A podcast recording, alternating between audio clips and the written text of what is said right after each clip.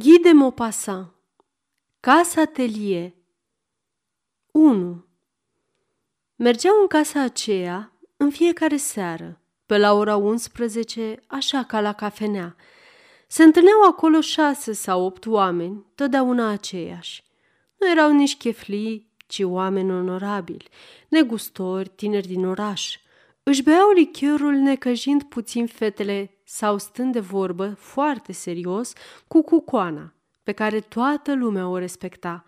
Apoi se întorceau la culcare înainte de miezul nopții. Cei tineri rămâneau câteodată acolo.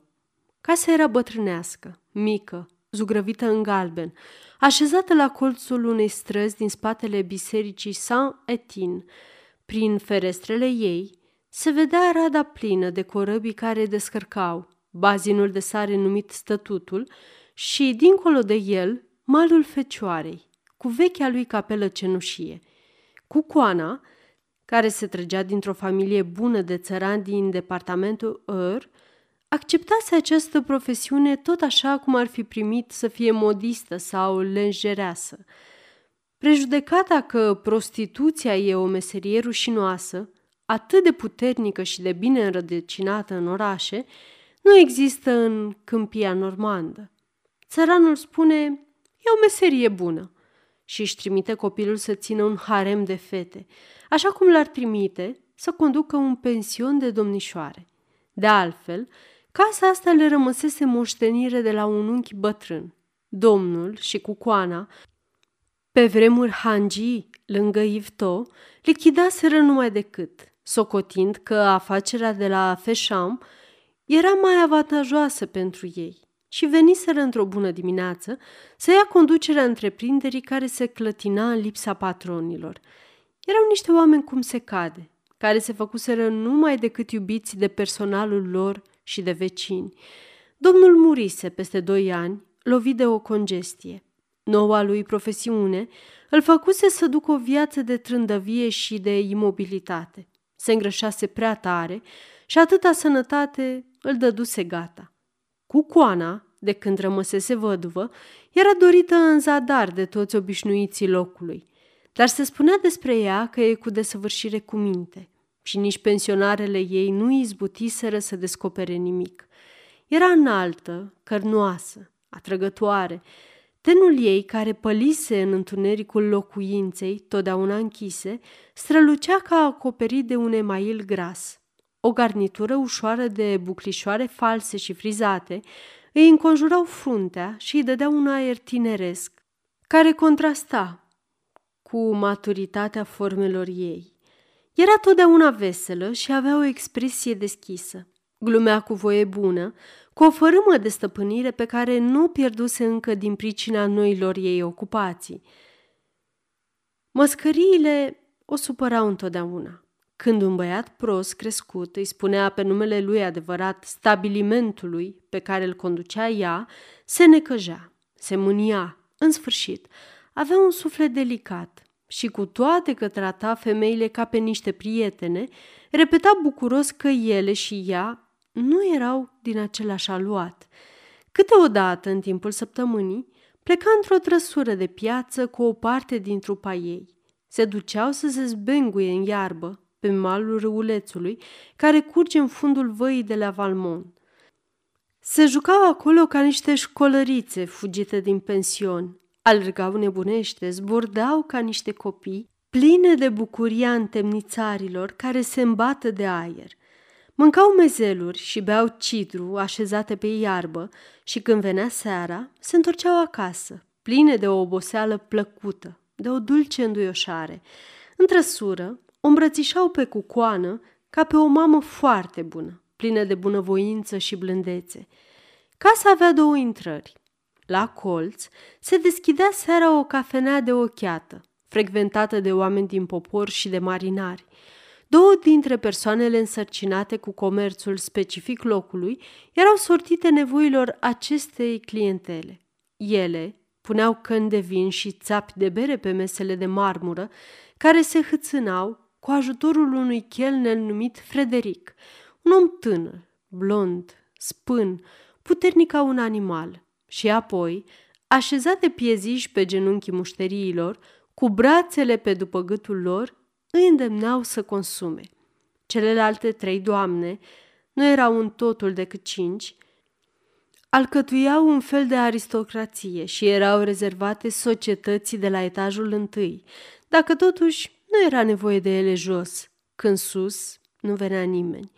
Salonul lui Jupiter, în care se întâlneau burghezii din oraș, era tapetat cu hârtie albastră și împodobit cu un desen mare care o reprezenta pe Leda, întinsă sub o lebădă.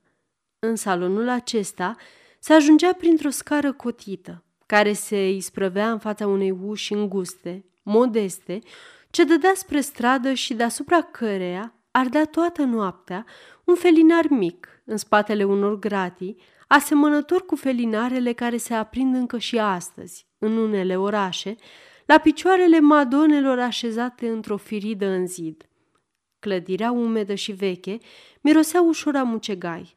Câteodată, o adiere de apă de colonie trecea pe culoare sau, când se întredeschidea o ușă la parter, ca un bubuit de tunet, străbăteau și alergau prin toată casa strigătele grosolane ale bărbaților de la mesele de jos și așezau pe chipurile domnilor de la etaj o strâmbătură neliniștită și dezgustată. Cucoana, familiară cu clienții prieteni, nu părăsea salonul și se interesa de zvonurile din oraș care ajungeau până la ea prin ei. Conversația ei gravă schimba atmosfera creată de flecărelile celor trei femei. Era un fel de odihnă, în mijlocul glumelor ștrengărești ale cetățenilor pântecoși care se dedau în fiecare seară la acest dezmăț onest și mediocru de a bea un pahar de lichior în tovărășia unor femei publice. Cele trei doamne de la etaj se numeau Fernand, Rafael și Rosa îndrăcita. Personalul era restrâns, așa că se căutase ca fiecare dintre ele să fie un fel de mostră, un rezumat al tipicului feminin, așa ca fiecare client să poată găsi, măcar într-o măsură, împlinirea idealului lui.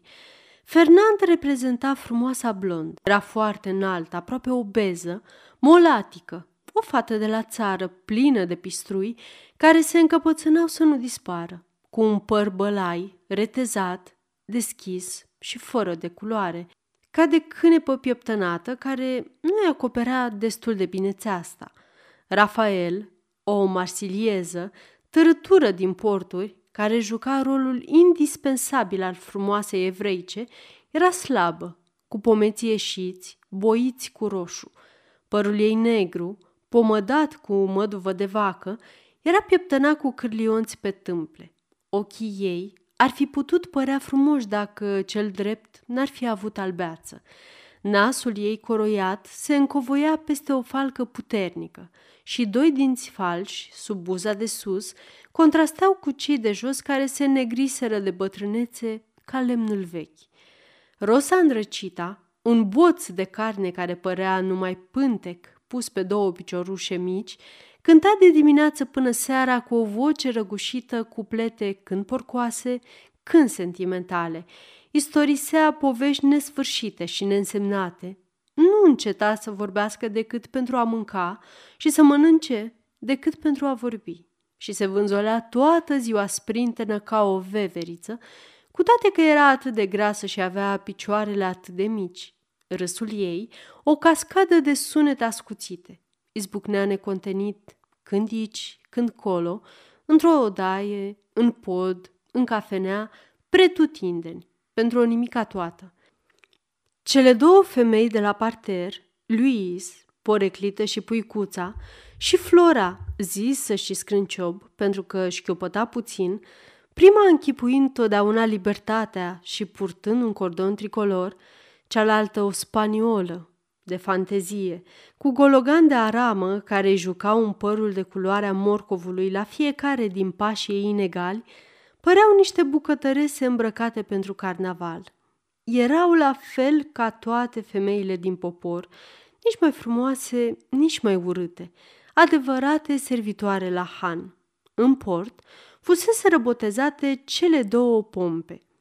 o liniște plină de pismă, dar foarte rar tulburată, domnea între aceste cinci femei datorită înțelepciunii împăciuitoare ale cucoanei și nesecate ei bune dispoziții. Stabilimentul, singurul din întregul orășel, era frecventat cu stăruință. Cucoana știuse să-i dea o ținută cuvincioasă. Era atât de îndatoritoare, atât de amabilă față de toată lumea, inima ei bună era atât de cunoscută încât o înconjura un fel de considerație. Obișnuiții își dădeau o steneală să-i placă, triumfau când ea le arăta o prietenie deosebită. Când se întâlneau la treburi, în timpul zilei își spuneau pe diseară știi unde. Așa cum se spune de obicei, la cafenea, nu-i așa? După cină. În sfârșit, casa atelier era o oază și foarte rar lipsea cineva de la întâlnirea zilnică. Într-o seară însă, la sfârșitul lunii mai, primul venit, domnul Poulain, negustor de lemne și fost primar, găsi ușa închisă. Felinărașul nu mai ardea în dărătul gratiilor. Din clădirea care părea moartă, nu ieșea niciun zgomot. El bătu întâi încet, apoi ceva mai puternic, dar nu-i răspunse nimeni. Se întoarse din drum încet și când ajunse în piață, se întâlni cu domnul Duval, armatorul, care se îndrepta tot într-acolo. Se întoarseră împreună, dar nu avură mai mult succes. Un zgomot grozav izbucni însă deodată foarte aproape de ei. Dă dură ocol casei și văzură o mulțime de marinare englezi și francezi care băteau cu pumnii în obloanele închise ale cafenelei. Cei doi burghezi o luară repede la picior ca să nu se compromită, dar un pst ușor îi făcu să se oprească. Era domnul Tourneveu, negustorul de pește sărat, care îi recunoscuse și îi striga. Îi povestiră și lui întâmplarea de la care fu cu atât mai necăjit cu cât el, om însurat, tată de familie și foarte supravegheat, nu venea acolo decât sâmbăta, din motive de siguranță, după cum spunea el, făcând aluzie la o măsură de poliție sanitară, ale cărei vizite periodice îi fuseseră dezvăluite de prietenul lui, doctorul Bord. Tocmai asta era seara lui și se vedea acum păgubit pentru o săptămână întreagă. Cei trei bărbați făcură un ocol mare până pe chei și întâlniră pe drum pe tânărul domn Filip, fiul bancherului, un obișnuit al casei și el, și pe domnul Pimpas, perceptorul. Toți împreună se întoarseră atunci pe strada jidovilor ca să mai facă o ultimă încercare. Dar marinarii scoși din fire asediau casa, aruncau cu pietre, urlau, cei cinci clienți ai primului etaj făcură cale întoarsă cât putură mai repede și începură să rătăcească pe străzi. Se întâlniră și cu domnul Dupuy, agent de asigurări, și cu domnul Vas, judecător la tribunalul comercial, și începură o lungă plimbare care îi duse mai întâi pe Dick. Se așezară la rând pe parapetul de granit și se uitară cum se încrețeau valurile. Spuma, pe muchiile valurilor, iscapete albe, luminoase în întuneric, care se stingeau de cum se iveau. Iar zgomotul monoton al mării, care se sfărma de stânci, se prelungea în noapte de-a lungul țărmului. După ce întristații rătăcitor rămaseră acolo câtva vreme, domnul Turneve rosti. Proastă treabă! Adevărat, recunoscut domnul Pimpas. Apoi plecară cu pași mărunți. Străbătură strada care se ridica deasupra coastei și căreia îi se spune sub pădure. Se întoarseră pe podul de scânduri de sub stătutul, trecură pe lângă calea ferată și ajunseră din nou în piață, unde început deodată o ceartă între perceptorul Pimpas și negustorul de pește sărat Turneveu, în legătură cu o ciupercă bună de mâncat pe care unul dintre ei Spunea că o găsise în împrejurimi. Spiritele erau înăcrite de plictiseală și poate că s-ar fi ajuns și la o încăierare dacă n-ar fi intervenit ceilalți. Domnul Pimpas, furios, pleca acasă, dar numai decât izbucni o nouă ceartă între fostul primar, domnul Poulain, și agentul de asigurări, domnul Dupuy, în legătură cu leafa unui perceptor și cu beneficiile pe care puteau să le mai scoată. Cuvintele înjurioase plouau de amândouă părțile, când se dezlănțuie o furtună de strigăte grozave și cârdul de marinari obosiți de așteptare zadarnică în fața unei case închise năvăli în piață. Se țineau de braț doi câte doi, într-o procesiune lungă și zbierau întărâtați. Grupul de burghezi se ascunse într-un gang și hoarda care urla se pierdu în direcția mănăstirii. Zgomotul se auzi încă multă vreme descrescând ca o furtună care se îndepărtează. Apoi se făcu iar tăcere. Domnul Poulain și domnul Dupuy, furioși unul împotriva celuilalt, plecară fiecare pe drumul lui, fără să se salute. Ceilalți patru porniră iar și se îndreptară instinctiv spre stabilament.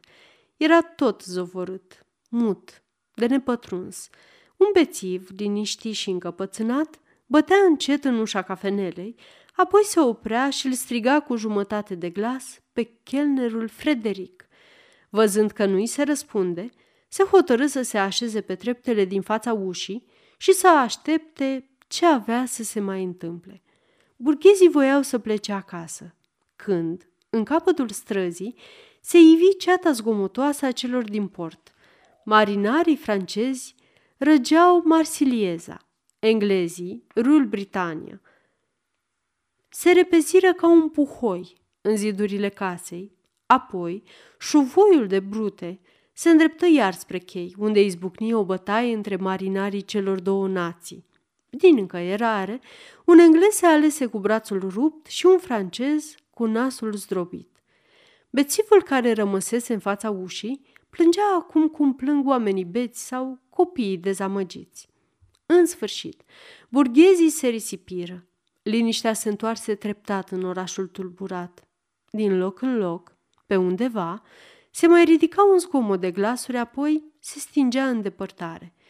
Un singur om mai pribegea încă, domnul Turneveu, negustorul de pește sărat, care era desperat că trebuia să aștepte până sâmbăta următoare și care mai nădăjduia încă un noroc neașteptat.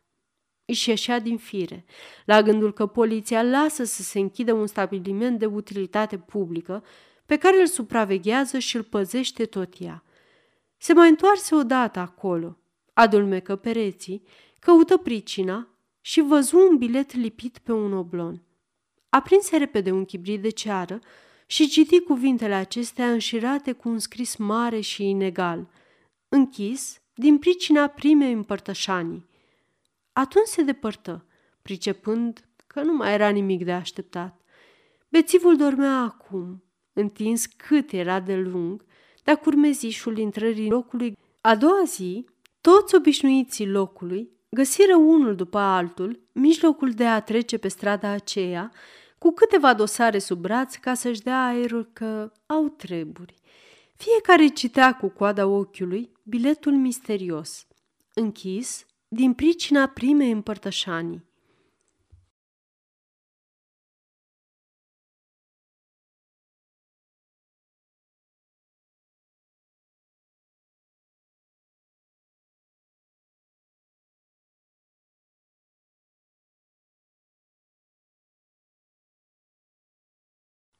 Aceasta este o înregistrare Cărțiaudio.eu. Pentru mai multe informații sau dacă dorești să te oferi voluntar, vizitează www.cărțiaudio.eu. Toate înregistrările Cărțiaudio.eu sunt din domeniu public.